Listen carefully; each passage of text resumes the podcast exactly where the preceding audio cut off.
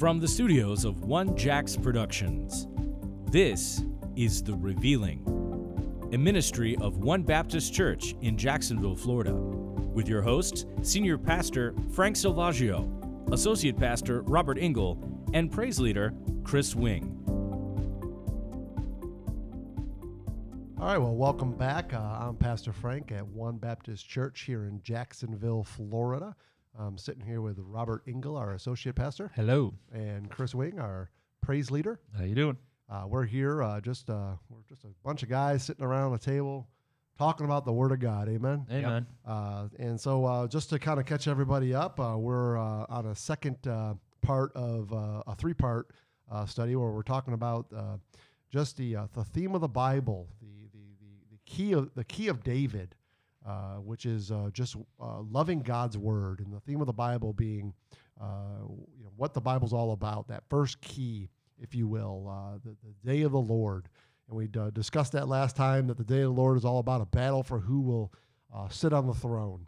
And we talked about that second key, which was making the right divisions, um, knowing who a book was written to, and and, and uh, knowing that there's a parenthesis. Uh, taking 2 Timothy two fifteen to study to show thyself worthy and approved unto God.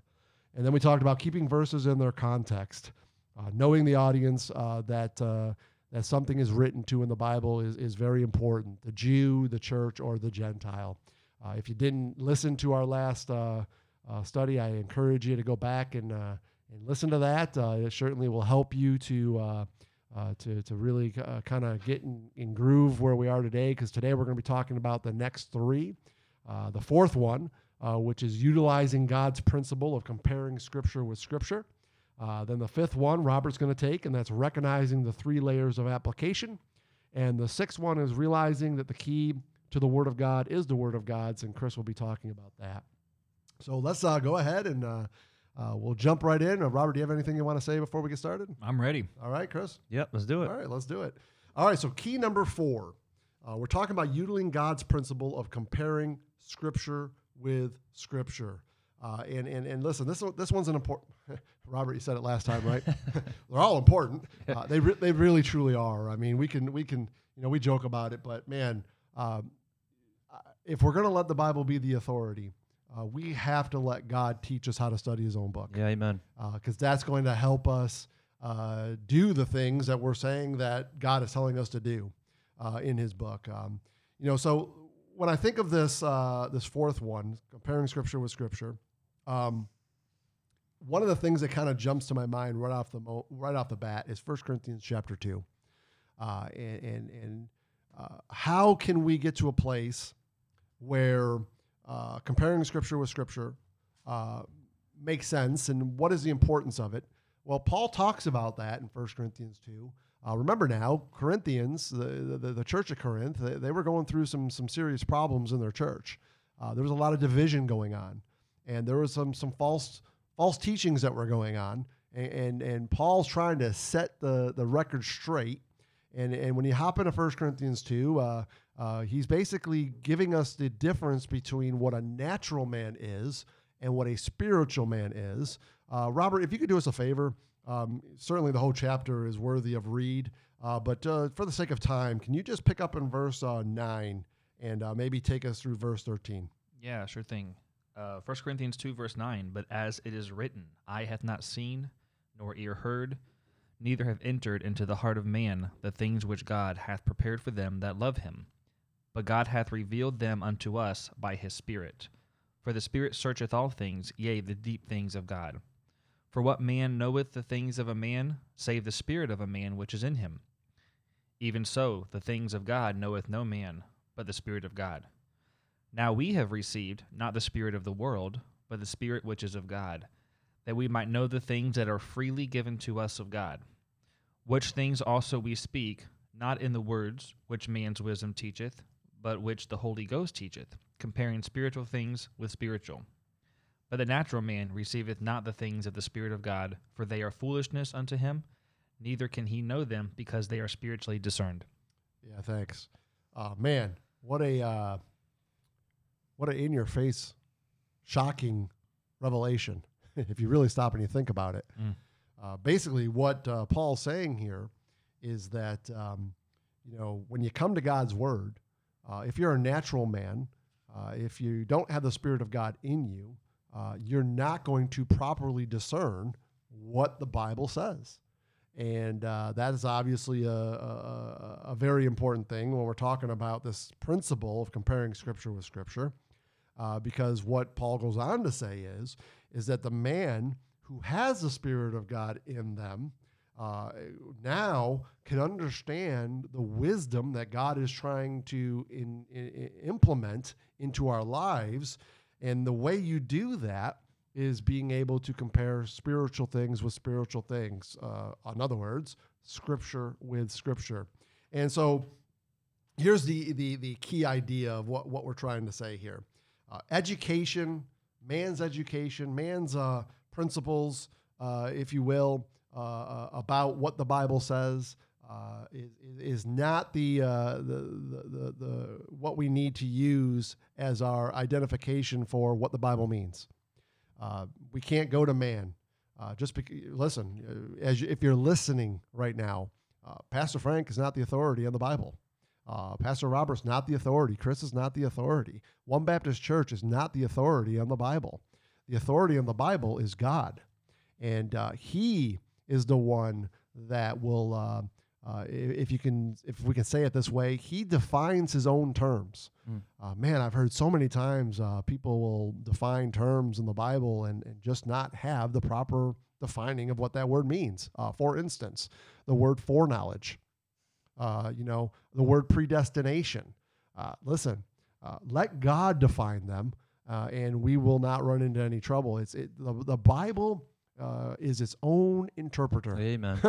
and if we just let the Bible be its own interpreter, uh, we won't run into trouble. But it's when we start going to commentaries, it's when we start letting uh, uh men become the authority over the Bible.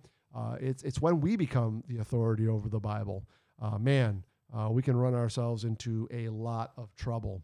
and that's kind of what we're talking about here. The, you know, comparing Scripture with Scripture.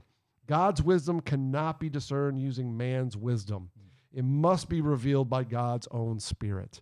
And uh, it is so important that we understand that. Uh, the Bible is both a spiritual and supernatural book.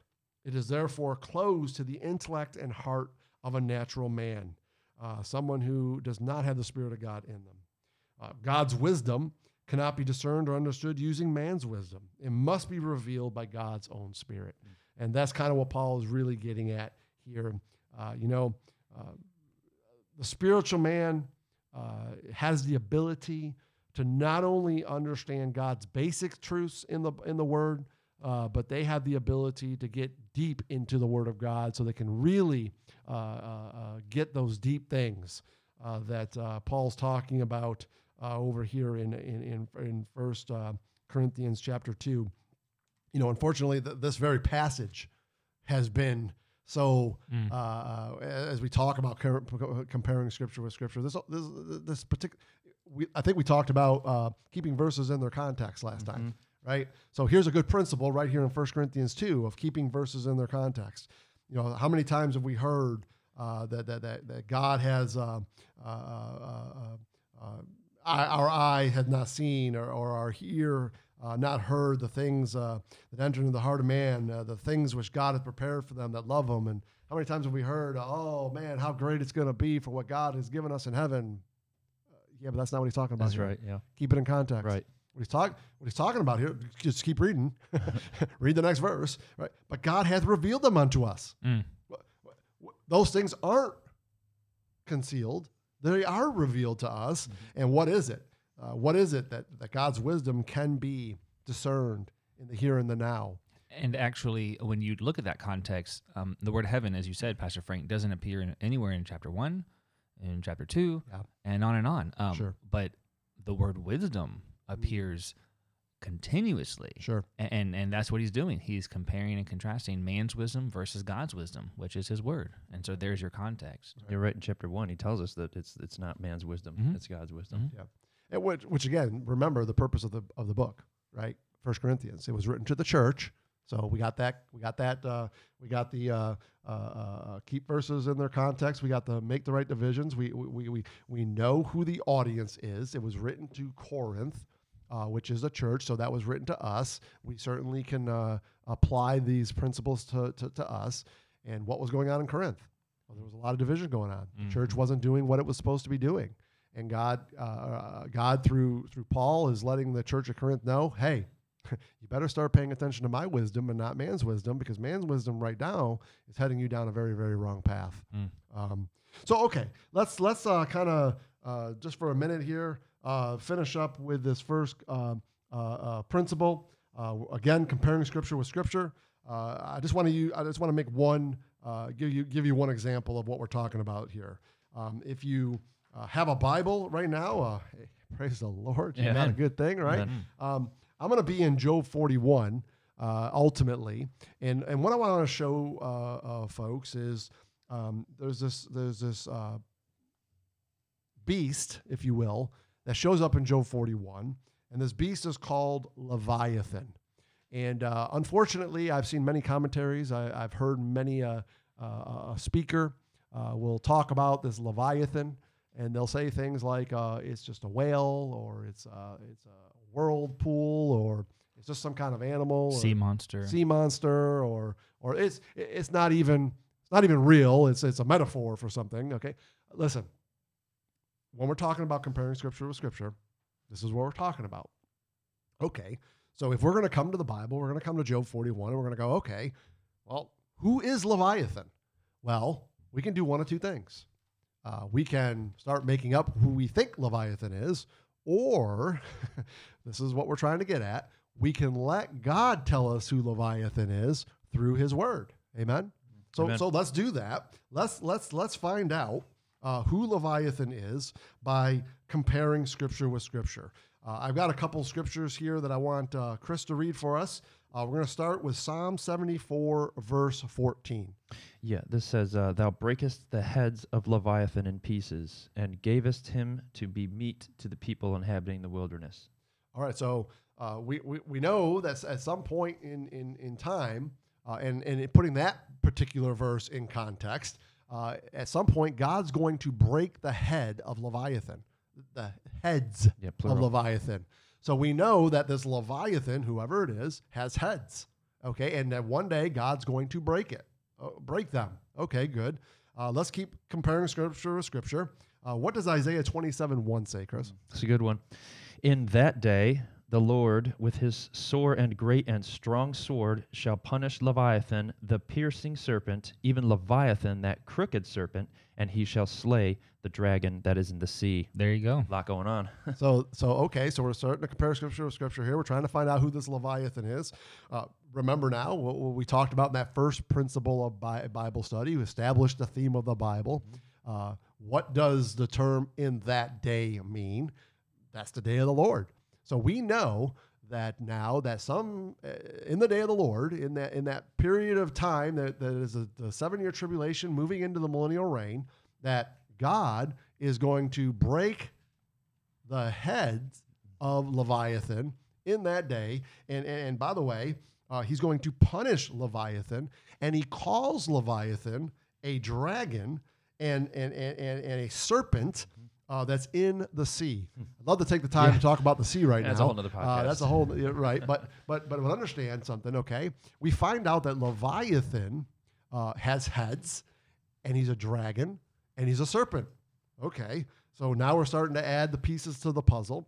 Well, if you jump over into Revelation chapter 12, I mean, certainly if he says in that day, uh, well, if he's talking about the, uh, the, the tribulation period, uh, we must be talking about something that's going on in the book of Revelation because the book of Revelation is all about the tribulation period. It's all about the day of the Lord. Uh, and uh, so we hop over there in Revelation chapter number 12.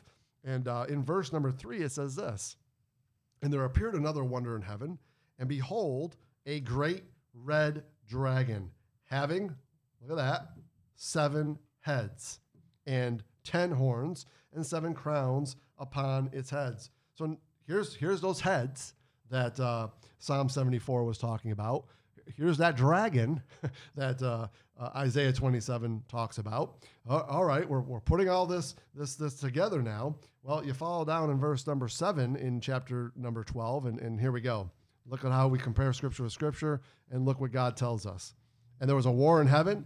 Michael and his angels fought against the dragon, and the dragon fought his angels and prevailed not. Neither was their place found any more in heaven. And the great dragon was cast out, that old serpent called the devil and Satan. So we what we just did just now is we compared scripture with scripture. We allowed God to tell us who this Leviathan is in Job 41. Well, lo and behold, Job 41, Leviathan is Satan. And uh, uh, Satan certainly is, as the, as the end of the chapter tells us, uh, he is the, the, the, the one that uh, uh, uh, will be in the hearts of the children of disobedience. And now, when you read chapter number 41, you understand that, that Satan does a great job of hiding himself. He, he, he's working behind things that are, are, are going to conceal him. And it is only God, as God tells us in, in verse number 12 uh, and 13, it's only God who can discover him. And, it's only God who can look past the clothes he's wearing and the mask on his face that he is hiding behind. Uh, Satan is trying to dress himself up and disguise himself. And if, uh, if you don't allow uh, God uh, to reveal Satan for who he is, uh, we will be uh, in a lot of trouble. And uh, so that's really what Job 41 is all about. And, and, if you stop and you think about it, Job himself, uh, he was uh, put in a very pr- pr- pretty tough predicament uh, where, where, where, where God allowed uh, Satan to trouble Job a little bit to see where his heart lied. And so, um, again, it, it's just an unbelievable revelation, if you will, uh, of, of, who Job uh, is talking about here in chapter number 41, uh, who God is revealing Leviathan to be. Now, if you just think that Leviathan is a whale or a sea monster or a metaphor, you completely miss what this chapter is really all about. And the fact is, is that uh, Leviathan uh, is hiding behind something. He has a mask, and, and, and his scales are his pride, and he's deceiving people uh, through who he really is. And it's only God who can reveal him. Uh, so, uh, again, uh, that is the principle of utilizing uh, uh, the, the idea of comparing Scripture with Scripture. The Bible is its best commentary on itself. that was just one example. Um, I'm sure we would have no problem giving a bunch more. But before we move on to the next one, Robert, do you have anything you want to say? Uh, yeah, you know, when I think about this, um, th- this this key in particular, um, and how how critical it is, and how important it is for us to to have this understanding, um, when we are just taking um, commentaries or other commentators, you know, God has given us teachers and, and pastors and, and, preachers, you know, and, and so those things those things aren't bad, but you know, above all, He says that we have the Spirit of God right? And, and, that is how we discern the word. And so a lot of times, our our being collectively, just generally speaking, our first uh, go to is another man, a, another commentator, and we tend to treat those words as the words of the Lord sometimes, and and we never give God a chance to define His words and to, to explain what he's talking about by comparing scripture with scripture like we just did. So, um, man, let's, as we mentioned um, before, let's take ourselves out of that seat of authority and, and let him reside there in teaching us his word. Yeah, amen. Chris?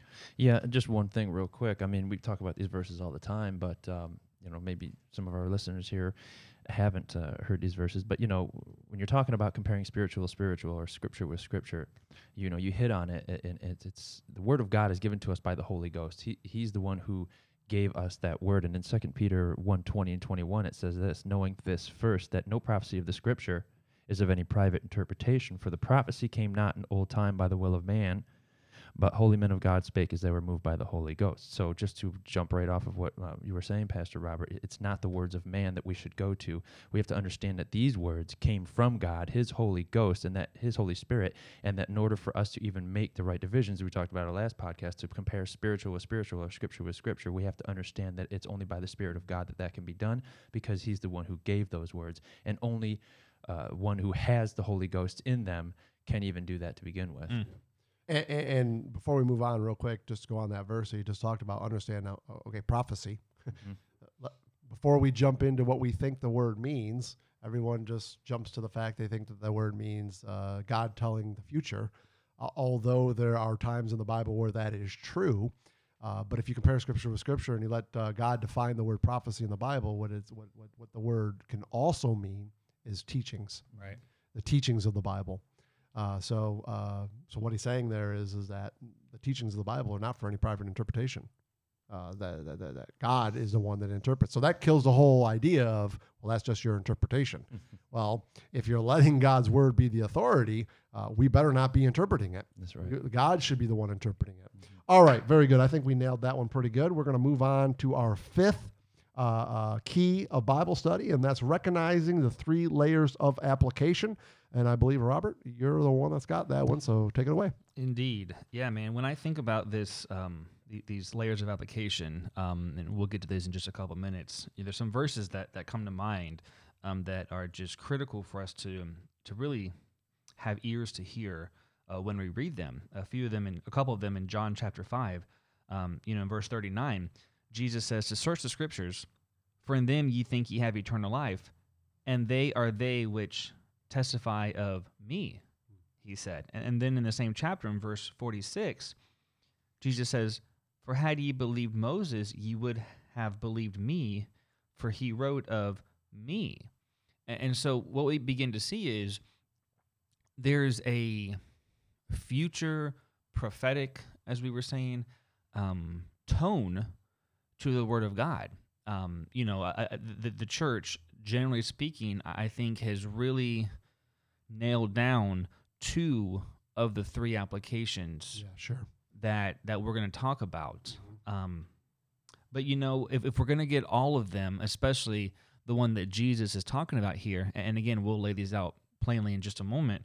Um, we have to understand that the Old Testament is actually, though it's all historically accurate, no doubt, it is also a picture book Mm, of the New Testament truths that we find. sure. Um, what God does is he he takes New Testament concepts, uh, New Testament truths, uh, principles that, that are sometimes difficult for us to understand, and he graphically and very clearly pictures them for us uh, in the actual historical accounts of the Old Testament. Yeah. Right? Oh, man. Yeah, and and, Good and through the, I mean, it's just it, it's it's a beautiful thing, and through the actual events of history, we can see these New Testament truths clearly seen and understood, um, a- a- and, we- we will never really understand the New Testament without understanding our Old Testament. Amen. So, man, No if you're if you're listening, man, don't let any anyone ever tell you that the Old Testament is outdated or you know we, we don't need to really camp out there. Man, I would I, I would die on the hill that we we need that Old Testament. Um, so uh, it, it's all every word of God is pure, is it not? Amen. A- And, so we again we will never understand the, the new without the old, and we will equally never understand the old without the new. And, and so with that said, um, I, I mentioned a minute ago that there are um, two of the three applications that, that I really believe that we we have down pat, but this third one um, is sorely, unfortunately, sorely missing um, And it might be the most in important one. Christianity. I, I, I, I hate to say that there is an important one. I would but argue it might that. be that. Yeah. yeah, I would definitely argue that. Um, so, so there's a historical application, um, and, and that's just important. You know, we're talking about context and, and those types of things in, in these episodes, um, and just knowing that the historical context, the historical application there, simply just being what is happening at this time in history. You know, what is going on, um, just so we can understand the the environment and the implications of that uh, in a passage or an account or, or what have you. And then what we like to do is okay, we got the historical, and then we we jump. Okay, now what does this say to me? How does this apply to my life? And Going let- back on the, that historical real quick, I don't mean to jump in, but I just want to make sure that our viewers, our viewers, yeah, our listeners, uh, eh, understand what we're saying there. What we're saying in historical is, for instance, what actually happened in the Garden of Eden Mm. is a historical thing that actually took place. Right. The Exodus is a historical thing that actually took place. Yep. Uh, so the historical application is is these things actually happened. That leads us to the Mhm. next one. Yeah, it, and it, it it's no less history than your textbook at school. Right. You know, so so a, a very good And point. God's More- more history accurate is history. Yeah, I was thinking, because, because history is Amen. his story. That's amen? it. Yeah. That's it. And, and so what we like to do is we go from the historical, and then we go, okay, well, how does this apply to me? And okay, while that is not a bad question at all, um, it's not the only question. And what we like to do is, I, I think it's indicative just how we put ourselves at the forefront um, of the Word of God and think it's about us. Well, that's the whole sitting on the throne. Yes, absolutely. And the The theme, day of the Lord. yeah, amen. Um, and so, uh, while it's a great question, there is that devotional or inspirational application. How does this apply to my life? Because, man, the Bible is applicable today. That's one of the the, the powerful beauties of it. Amen. That it, was, it wasn't written today, but it applies today.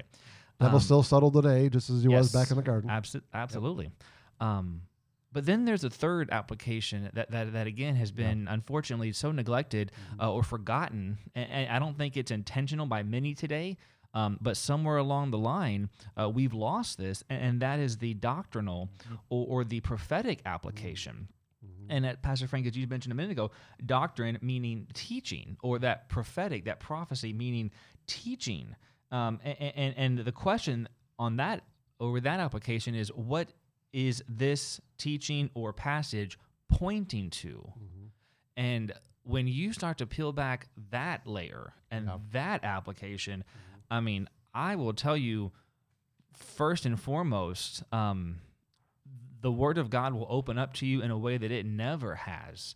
Um, and, and that's just one of the things that I, just, you know, a, a little testimony that I found um, so refreshing um, here in, in Jacksonville, Florida at, at One Baptist Church. Just um, really learning how to um, see Scripture as God has put it together in His Word, uh, not just as a history book and not just as um, how it applies to my life today, but knowing and understanding the the there, there's a deeper reality to what God is doing there, and, and when you start to see these things, and I'll just give an example in a moment, and we can talk about it.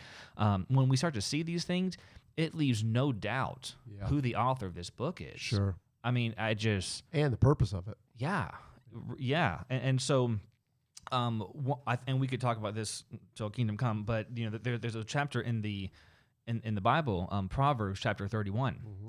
that um, you know, on Mother's Day we um, like to, as pastors um, and as as Bible believing churchgoers, um, you know, like to exhaust. Uh, um, you know, every every Mother's Day it seems. And again, this is again from the d- devotional or inspiration application. Yeah, man, preach it, right? But there's something very pecu- uh, particular uh, that God is teaching us in Proverbs chapter 31. And um, if you're listening and, and you have your Bible, I would just encourage you to, to maybe pause this episode at a few points and just search these things out, or later on go back, or maybe just jot some notes down. Um, just a few things that we want to throw at you here. Um, in the first verse of Proverbs 31, it says, The words of King Lem- uh, Lemuel, the prophecy that his mother taught him. Okay, so historically speaking, this is a man who is receiving teaching from his mother. But it has the word prophecy there. And, and, and I'm so glad that you made that comment earlier, kind of setting it up for this. I don't think you realized you were, but um, that word prophecy being future events and or teaching. And so when you start to read Proverbs 31, um, if you look there in verse 10, the question is posed, who can find a virtuous woman for her price is far above rubies?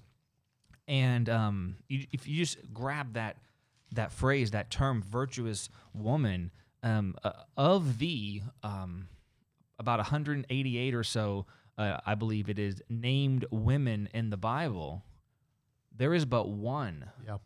Now here we go. Now we're comparing scripture We- with scripture. Yes, sir. If we're going to preach it, we're going to do it. um, there is but one that is named a virtuous woman Mm-hmm. of all of them, and and and search it out. And um, this isn't me, or this isn't us just saying this or making this up.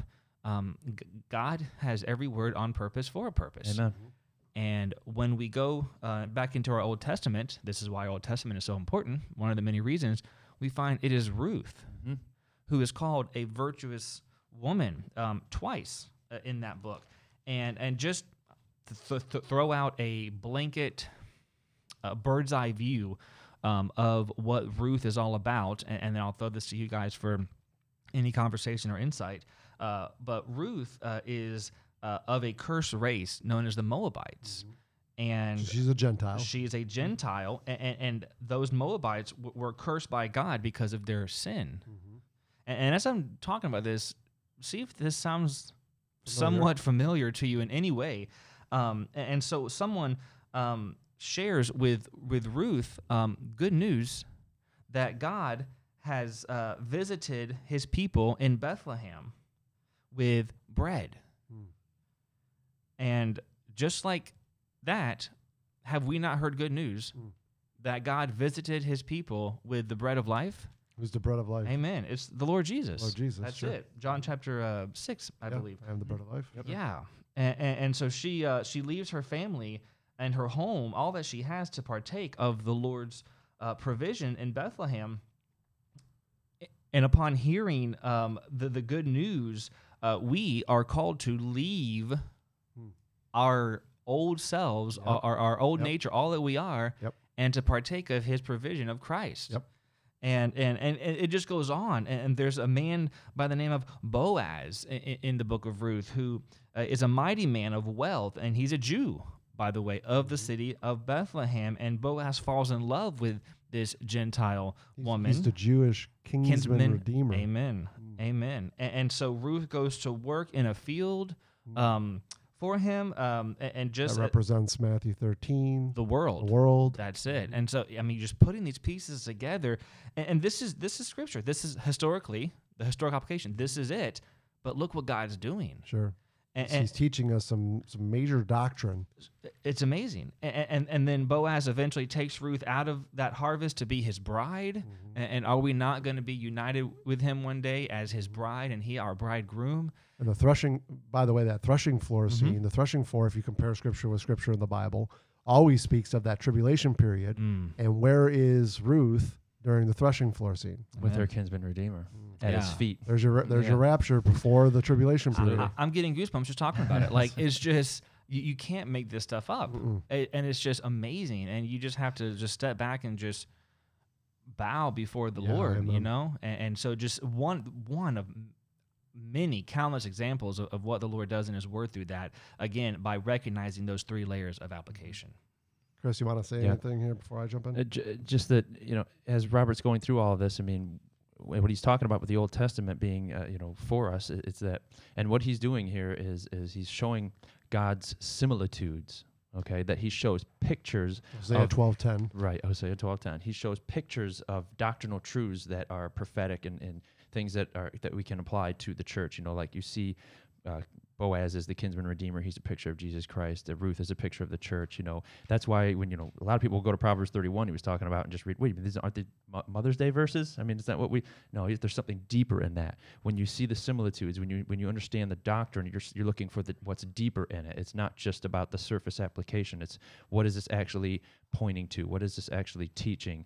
In its deeper sense, and that's why the doctrine is, is, part of uh, these three uh, keys is so important. It's not just the historical, it's not just the devotional, but the doctrinal, and that is completely and entirely wrapped up in prophecy. You you cannot have uh, right divisions. You cannot have jo- doctrine without prophecy. So, and we can Well, talk about it forever. And and that's that's the key right there, uh, uh, Chris. I think you I think you just you nailed it right there.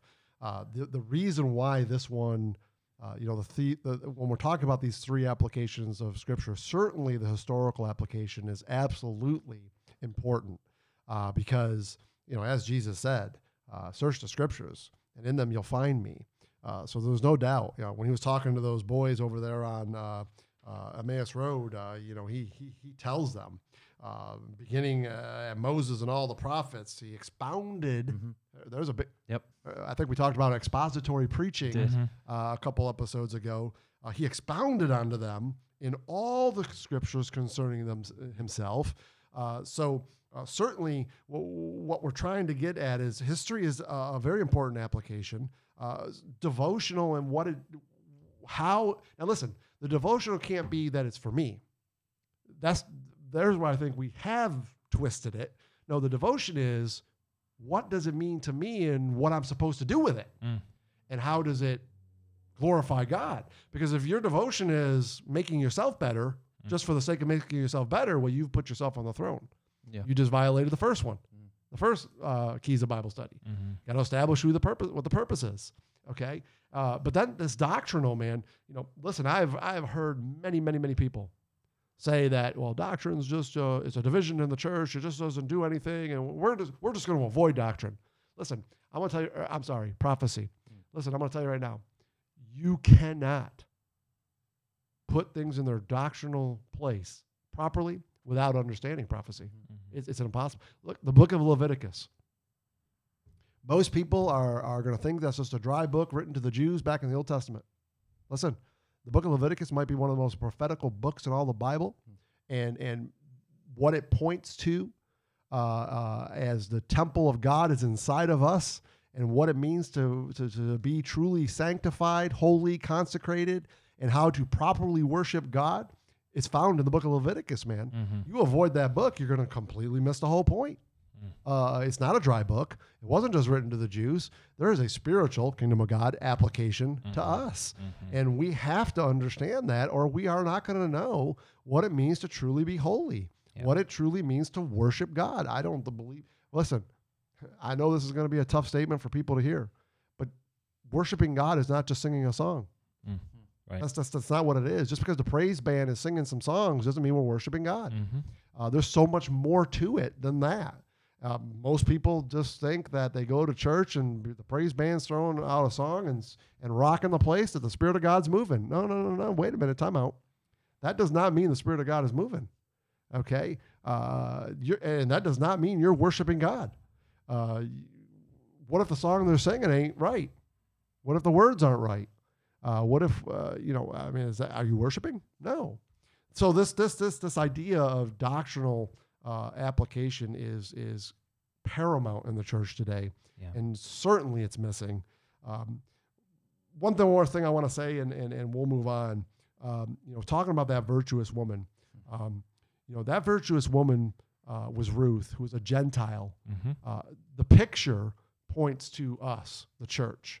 Okay, uh, he, he, he, she's far above rubies. Uh, rubies is red. Yeah. Uh, certainly, when you compare scripture with scripture, you start to find out. And I'm just going to kind of cut to the chase for time's sake. Uh, but uh, uh, Jesus spilt blood Mhm. for his church. Acts 20, verse 28 Amen. okay um, and so uh, it, it pictures the, uh, the, the the redemption of the virtuous woman Ruth, Mhm. uh, who pictures us. Yeah. Just one final say on that, and we'll move on. Uh, Proverbs twelve ten. Robert, can you can you grab that real quick? Yeah. Um, I, I think it's verse four here. A virtuous woman is a crown. Oh yes, I'm sorry. Yeah. No. No. A virtuous woman is a crown to her husband, but she that maketh ashamed is as rottenness in his bones. If you go through the rest of that Proverbs 31 passage, what you'll find out is, is that that virtuous woman, the reason why she was virtuous Mhm. is because she went to work. Mm. Um, and and no doubt John 17 tells us what the work of the Lord actually is, and that's winning people to Christ, discipling them, building them up on their faith, and then sending them to do the same thing. And uh, And he And be- receives crowns. and that. Amen. and that's how you receive. That's the only way you can receive crowns. Uh, and uh, and certainly that virtuous woman, uh, either you're going to receive crowns and be a uh, uh, uh, good to your husband, or you're not going to receive crowns and you can be rottenness to his bones. First All right. Corinthians three. Yeah. Mhm. Okay. Good. I think we uh, I think we established that one pretty good. Um, so uh, we're on to the the, the sixth uh, uh, key of Bible study. That's realizing that the key to the Word of God is the words of God.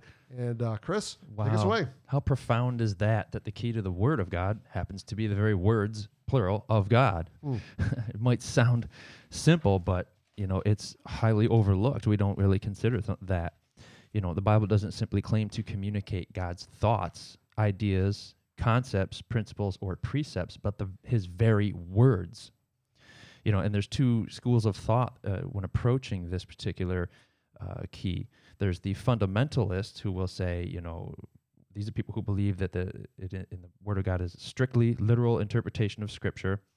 What the fundamental uh, said is that the Bible is inspired, infallible, inerrant, preserved, and is the authority in our lives. It, what it says is what it is. That's that's it. Which, by the way, that's what One Baptist Church believes. Absolutely. That's Uh, why I am a part of this church Sure. body because we take the word of God seriously. We we believe it is infallible, it is inerrant, it is preserved and therefore authoritative in our lives. Every word. Every single one of them. Yep.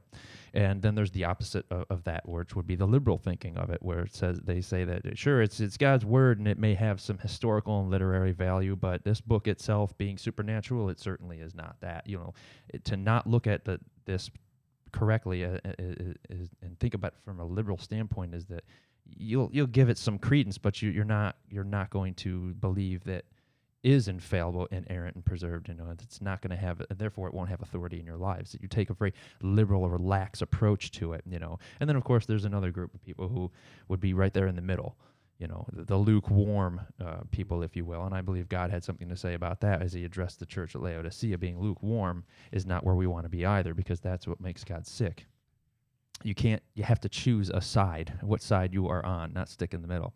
But the bible claims to contain the very words plural of god. So i want to read a few verses here. Uh, psalm 119 140 says that the word of the word is very pure therefore thy servant loveth it. Of that very very pure. yep God had to throw that very in there. Every word.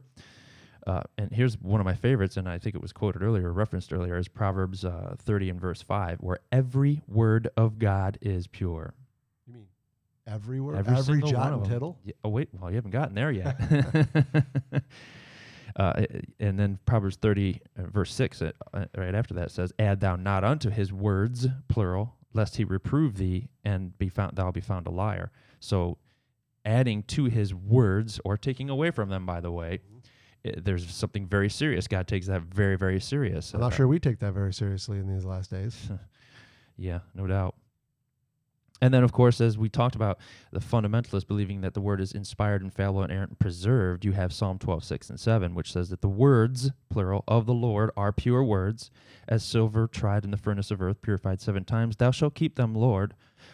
Thou shalt preserve them from this generation forever. And do, do we really understand what that promise really Mm. is? I mean, that, that we could talk about that for. That means we have His word today. It means that we I have don't need to go back to the original. Matter of fact, I don't even have the original to go back to. Uh, nobody does. Hmm. Nobody does. Every word of God is pure, and all of His words that He meant for us to have, He preserved them. He not only inspired them, but He preserved them.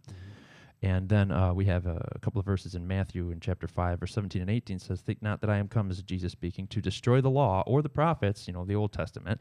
I am not come to destroy, but to fulfill. For verily I say unto you, till heaven and earth pass, not one, one jot or one tittle shall in no wise pass from the law, till all be fulfilled. Explain to our listeners what a jot and tittle is A jot and tittle. That's the dotting of an I and the crossing of a T. So not only is in the in the in the Hebrew. in the Hebrew, Yep. yeah. So we have an example of that from Psalm 119, Mm-hmm. where and it's a very long psalm, but every he goes through every letter of the Hebrew alphabet, and mhm. each letter uh, in the stanzas of those verses, there's eight of them in each one, start with the first letter of the of that of. Uh, in the Hebrew alphabet, it'll go through every letter, and every verse will start with that. So God's very precise in how He arranges His words, Yeah. plural, and He's it's, there's a lot going on, and, and when we don't stop and think about it, we take it as a whole, but we don't break it down and see every single solitary part of it. I mean, and you have, uh, I think it's um, verse 73 in Psalm, Psalm 119, 119. where it's the yod or the that's where we get the word ja or you know yacht. That very it's it's a little tiny punctuation, like a little squiggle, like a little dot. Okay, and that's how precise God really is. Uh, That very down to the very dot, the very punctuation. Okay, every single solitary jot and every single soli- solitary tittle, He will preserve. He came to fulfill it all. Okay, so you know, go through Psalm 119. there- There's a lot going on there, and I just want to give one more quick example, and then I'll wrap it up. You know, it's so hard, easy to get deep into these things, but First of all, God says that He magnifies His word above His very name. So He takes it very, very serious. We have to understand that every single word, every single jot, every single tittle is there for a reason. And one real quick example when Jesus went into the synagogue, He read from the scroll of Isaiah.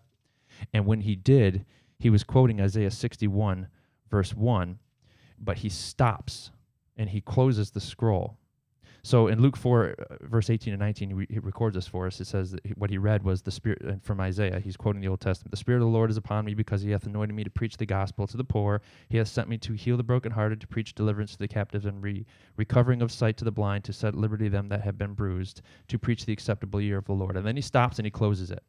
Well, now every I would recommend to all of our listeners to go back every time you hear the Old Testament quoted in the New Testament and read the verses. Okay, when he does quote that, there's more to the verse that he did not read. In Isaiah 61, verse 2, he read the first, but he, he stops right in, in Isaiah 61, 2, and he stops right at a comma and he closes it. Hmm. And the, what uh, follows that is that, in the day of vengeance of our God to comfort all that mourn. The reason is because he fulfilled the first part of those verses. Right. And he stops at a comma because that day of vengeance of our God, we talked about the theme of the Bible, the day of the Lord, he has not yet fulfilled. It's not done yet. So being mindful of every single solitary punctuation, even every comma. We're living in what Pastor said earlier, a parenthetical or a comma period of time called the church age. Knowing every jot, every tittle, every single solitary word of God there is, is for a purpose is going to help us rightly divide it. Yeah.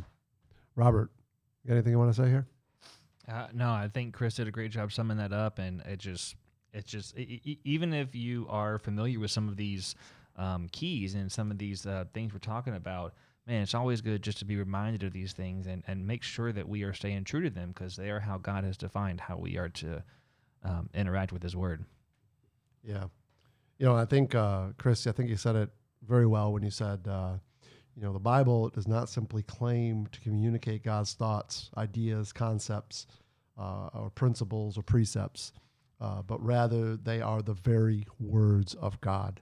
Um, and if they are not, then what happens is we can now interject what we think God is trying to say, opposed to what God is actually saying. Wait a minute, isn't that what Satan did in the garden? Uh, Hath exactly God really said? Yes. I mean, And you know, the danger there is getting more uh, thought for thought translations of the Bible these days. Sure. And, well, what are, h- how do we communicate thoughts and, and precepts? By our words. Mm-hmm. And and so God is no different. And so if the, the way for us to know his thoughts and his mind are his words. And when we start losing those words and changing those words, uh, we lose his thoughts. We lose the ability to ability to do what we're saying and do what we're doing today and compare scripture with scripture. We can no longer do that. Right. And, and to kind of wrap it up here, uh, just going back to what we said in our last episode, right?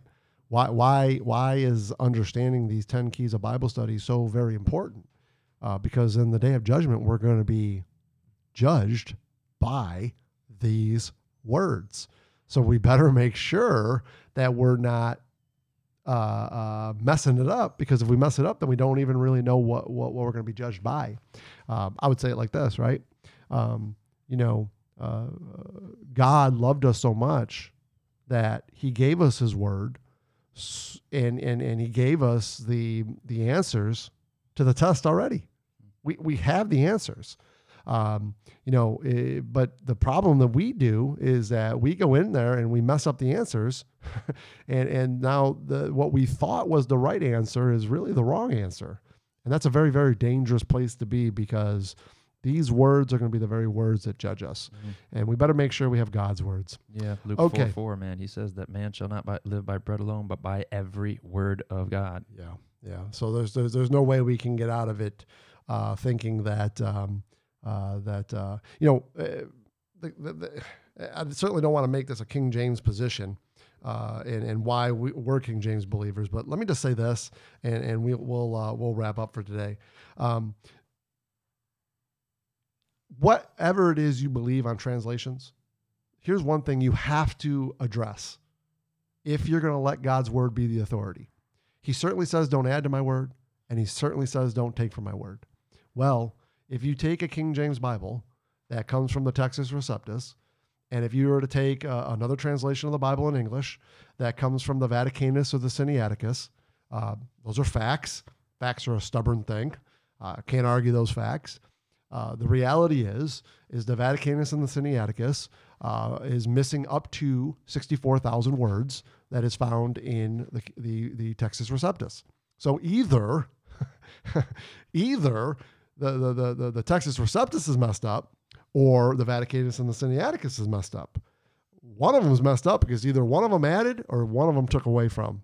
And so right there tells you uh, this is a serious issue. It does need to be addressed, and we do need to make sure we understand the differences uh, between those different uh, um, uh, uh, uh, uh, manuscripts and what, what you know what ties into all that. But that'll be that'll be for a future stu- uh, study. We'll look at that later. Um, for right now, let's just kind of fi- finish that up. So we looked at the the fourth uh, uh, principle, utilizing God's principle of comparing Scripture with Scripture. Uh, we looked at the fifth one, recognizing the three layers of application, and we looked at the sixth one, realizing that the key to the Word of God is the words of God. We'll pick up next time. Hope you all have a blessed day. Thanks.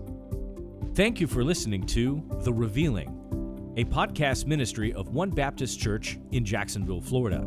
Senior Pastor Frank Silvaggio, Associate Pastor Robert Engel. For more information about One Baptist Jacks, please go to our website, onebaptistjacks.world, or email us info at onebaptistjacks.world.